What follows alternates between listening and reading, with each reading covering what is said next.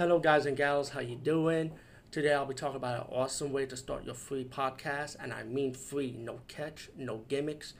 It's totally free, easy to edit, easy to record, and easy to promote and monetize your podcast. It's called Anchor.fm, and I highly recommend you, guys and gals, check it out and start your own podcast and let your voice be heard.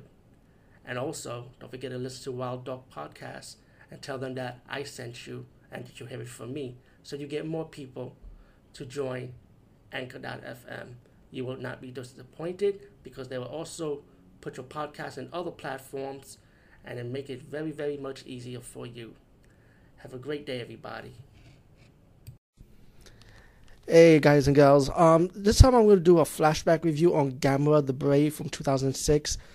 I didn't have plans to review this movie because at the time I hated it, but then at the same time when when I realized it, and you look back on it, you realize, yeah, I remember what this Gamera the Brave was about. It was about bringing Gamera back on the days uh, during his 60s and early 70s run when he was all for the children. You know, he had that childlike quality when he, he wants to save kids and he cares about that and to me it was the innocence of Gamera. So now after watching this again, I realize that I really do like it after all, but I like it more than ever now.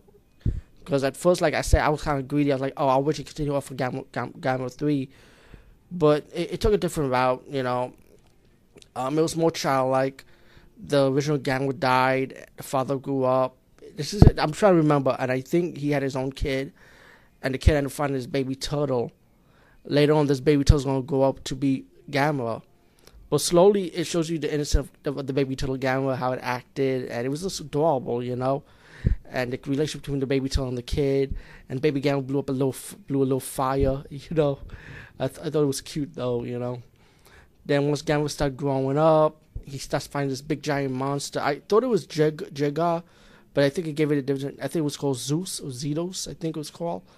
And I'm trying to remember. I think it shoots like this big, giant, long, lashy tongue thing, you know.